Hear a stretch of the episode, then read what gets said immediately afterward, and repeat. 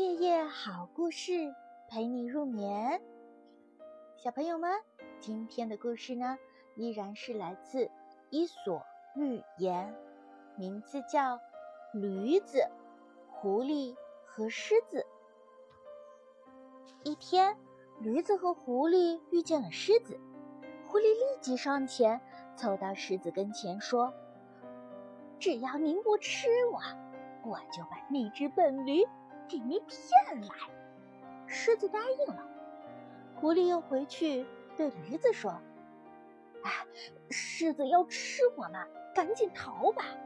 我知道有个地方很安全，现在就带你去。”其实那个地方是一个陷阱。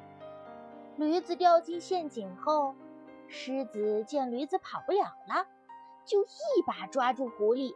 先把它吃掉了。